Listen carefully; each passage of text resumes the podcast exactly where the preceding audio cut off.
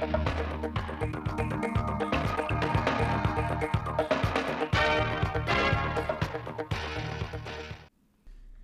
kính chào quý vị và các bạn đến với bản tin thời sự 10 giờ ngày 14 tháng 12 của Đài Phát thanh và Truyền hình Thanh Hóa. Chương trình đang được thực hiện trên sóng FM tần số 92,3 MHz. Năm 2023, Cục Thuế tỉnh Thanh Hóa được Bộ Tài chính giao thu từ nguồn tiền sử dụng đất trên địa bàn tỉnh Thanh Hóa là 7.100 tỷ đồng. Ủy ban dân tỉnh giao dự toán thu là 7.800 tỷ đồng. Tính đến ngày 23 tháng 11, Cục Thuế tỉnh đã thu tiền sử dụng đất được 6.500 tỷ đồng và đang nỗ lực thực hiện các giải pháp đảm bảo hết năm 2023 thu từ tiền sử dụng đất đạt dự toán Ủy ban dân tỉnh giao. Để nâng cao hiệu quả từ bán đấu giá quyền sử dụng đất, các cơ quan chuyên môn kết hợp chặt chẽ với Trung tâm Dịch vụ Đấu giá Tài sản thực hiện công tác chuẩn bị đúng quy trình, quy định. Cùng với đó, Cục Thuế Thanh Hóa đã chủ động phối hợp với Văn phòng đăng ký đất đai, xác định nghĩa vụ tài chính về đất đai theo quy trình, kịp thời thông báo đến người sử dụng đất số tiền phải nộp vào ngân sách nhà nước. Ủy ban Nhân dân tỉnh Thanh Hóa vừa ban hành kế hoạch số 228 về triển khai thực hiện đề án đầu tư xây dựng ít nhất 1 triệu căn hộ nhà ở xã hội cho đối tượng có thu nhập thấp, công nhân khu công nghiệp giai đoạn 2021-2030. Theo đó, thực hiện quyết định số 338 ngày 3 tháng 4 năm 2023 của Thủ tướng Chính phủ phê duyệt đề án đầu tư xây dựng ít nhất 1 triệu căn hộ nhà ở xã hội cho đối tượng có thu nhập thấp, công nhân khu công nghiệp giai đoạn 2021-2030. Thanh Hóa xác định đây là một trong những nhiệm vụ quan trọng trong phát triển kinh tế xã hội của tỉnh, là trách nhiệm nghĩa vụ của các cơ quan quản lý nhà nước, của các doanh nghiệp, người dân và toàn xã hội. Thanh Hóa sẽ phấn đấu hoàn thành ít nhất 13.787 căn hộ đến năm 2030. Bệnh viện Nhi Thanh Hóa vừa phẫu thuật thành công cắt đoạn đuôi mọc bất thường dài 14 cm trên cơ thể bệnh nhi 4 tháng tuổi. Đó là bệnh nhi 4 tháng tuổi trú tại huyện Ngọc Lặc Thanh Hóa. Bệnh nhi vào viện với biểu hiện có đuôi mọc bất thường dài 14 cm, vùng cùng cụt đã có từ lúc sinh ra. Đuôi này dài theo thời gian bé lớn lên. Sau 2 giờ, ca phẫu thuật đã thành công. Sau 10 ngày điều trị chăm sóc hậu phẫu, bệnh nhi vừa được xuất hiện mà không có di chứng nào, sức khỏe ổn định.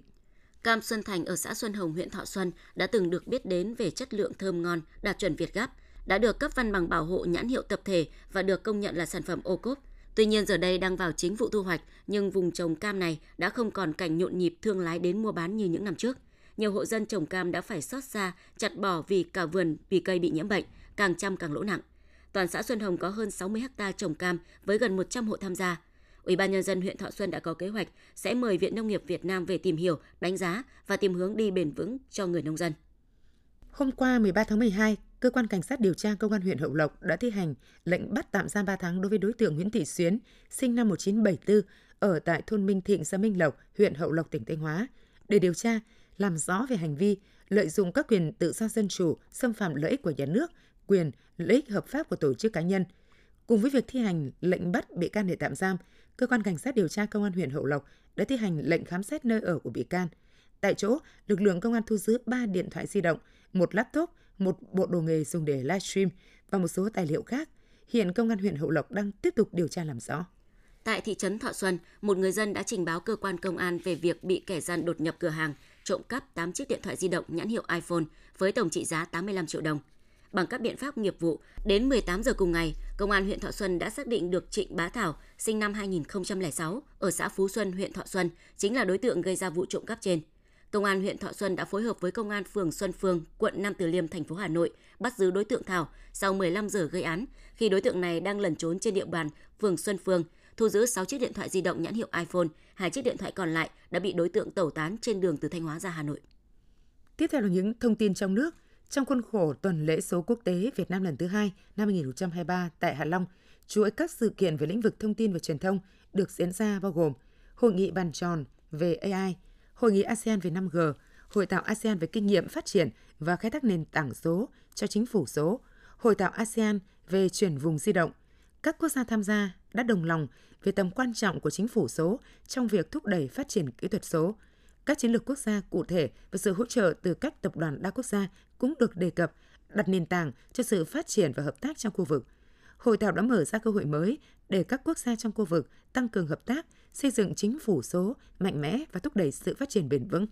Trước thông tin Tổ chức Y tế Thế giới phát hiện một số siro ho và hỗn dịch nhiễm độc do Pakistan sản xuất tại một số quốc gia vùng lãnh thổ, Cục Quản lý Dược Bộ Y tế cho biết, Qua tra cứu dữ liệu cấp giấy đăng ký lưu hành thuốc và dữ liệu cấp phép nhập khẩu thuốc cho thấy, công ty dược Pharmix Laboratory Pakistan chưa có thuốc nào được cấp giấy đăng ký lưu hành tại Việt Nam và chưa có hồ sơ đăng ký thuốc nộp tại Cục Quản lý Dược, chưa được cấp giấy phép nhập khẩu đối với thuốc chưa có giấy đăng ký lưu hành. Chỉ còn hơn 10 ngày nữa là hết năm 2023, dự kiến thu ngân sách nhà nước có thể về đích giữa những bột bề khó khăn và tiềm ẩn nhiều rủi ro khi các khoản thu sụt giảm. Theo báo cáo của Bộ Tài chính, thu ngân sách nhà nước 11 tháng ước đạt 1.537,6 nghìn tỷ đồng, bằng 94,9% dự toán, giảm 7,1% so với cùng kỳ năm 2022. Như vậy, trong tháng cuối cùng của năm, cả nước chỉ phải thu thêm 83.000 tỷ đồng để hoàn thành dự toán thu ngân sách nhà nước được giao.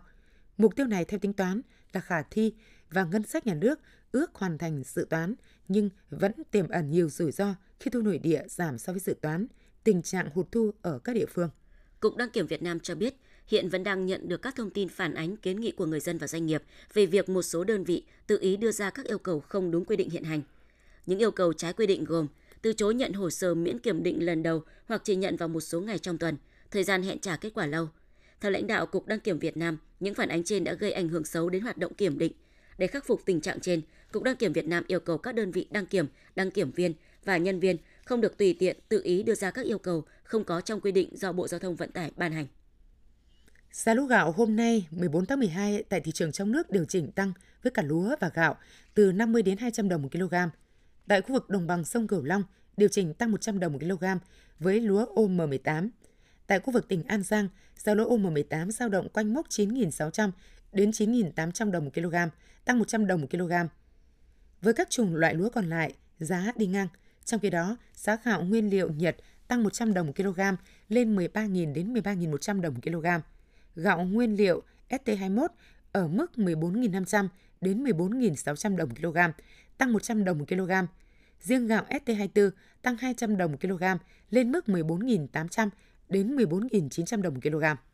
Hôm qua ngày 13 tháng 12, ông Hồ Kỳ Minh, Phó Chủ tịch Thường trực Ủy ban nhân dân thành phố Đà Nẵng đã có buổi làm việc với đại sứ đặc mệnh toàn quyền Liên minh châu Âu EU tại Việt Nam. Tại buổi làm việc, hai bên trình bày các tiềm năng, nhu cầu hợp tác trên các lĩnh vực và các dự án, kêu gọi đầu tư trọng điểm. Ông Hồ Kỳ Minh đề nghị đại sứ giới thiệu và phối hợp tìm hiểu về môi trường đầu tư, cơ hội hợp tác tại Đà Nẵng. Bên cạnh đó, ông Hồ Kỳ Minh bày tỏ mong muốn đại sứ ủng hộ các hoạt động trao đổi văn hóa, giới thiệu văn hóa và con người các nước EU đến thành phố Đà Nẵng, cũng như giúp giới thiệu văn hóa và con người Việt Nam nói chung và Đà Nẵng nói riêng đến người dân các nước EU.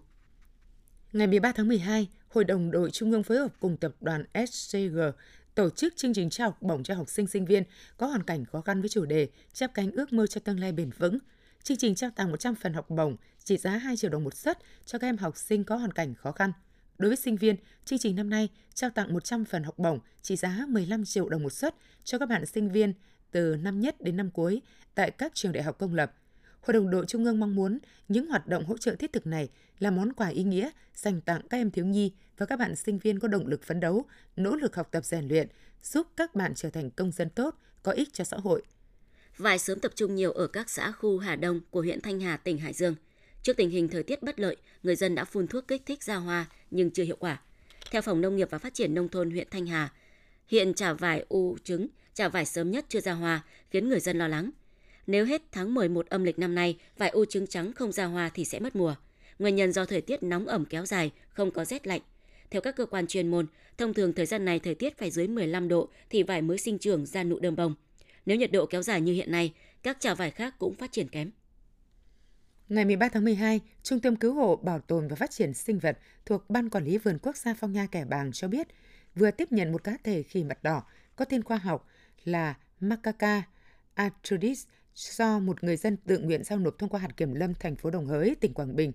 Tại thời điểm tiếp nhận, cá thể khỉ mặt đỏ này phản xạ chậm đã suy giảm tính hoang dã vốn có. Trung tâm Cứu hộ, Bảo tồn và Phát triển Sinh vật sau khi tiếp nhận sẽ tiến hành chăm sóc nuôi dưỡng và huấn luyện để cá thể khỉ mặt đỏ này phục hồi tập tính hoang dã, đảm bảo sức khỏe trước khi thả về môi trường tự nhiên. Cùng với cá thể khỉ mặt đỏ được nêu ở trên, từ đầu năm 2023 đến nay, trung tâm đã cứu hộ và thả về môi trường tự nhiên nhiều cá thể động vật quý hiếm cần được bảo tồn và phát triển khác. Theo Trung tâm Dự báo Khí tượng Thủy văn Quốc gia, hôm nay ngày 14 tháng 12, Bắc Bộ và Bắc Trung Bộ mưa nhỏ vài nơi, sáng sớm sương mù và sương mù nhẹ, trưa chiều trời nắng, nhiệt độ tăng nhẹ, cao nhất có nơi 29 độ C, trước khi đón đợt không khí lạnh cường độ rất mạnh. Khu vực từ Thanh Hóa đến Thừa Thiên Huế, phía Bắc nhiều mây, có mưa nhỏ vài nơi, sáng sớm có sương mù và sương mù nhẹ rải rác, trưa chiều giảm mây trời nắng, phía Nam có mây, ngày nắng, đêm không mưa, gió nhẹ, nhiệt độ thấp nhất 21 đến 24 độ C, nhiệt độ cao nhất 27 đến 30 độ C. Thông tin vừa rồi cũng đã khép lại chương trình thời sự của Đài Phát thanh Truyền hình Thanh Hóa. Xin kính chào và hẹn gặp lại quý vị và các bạn trong những chương trình sau.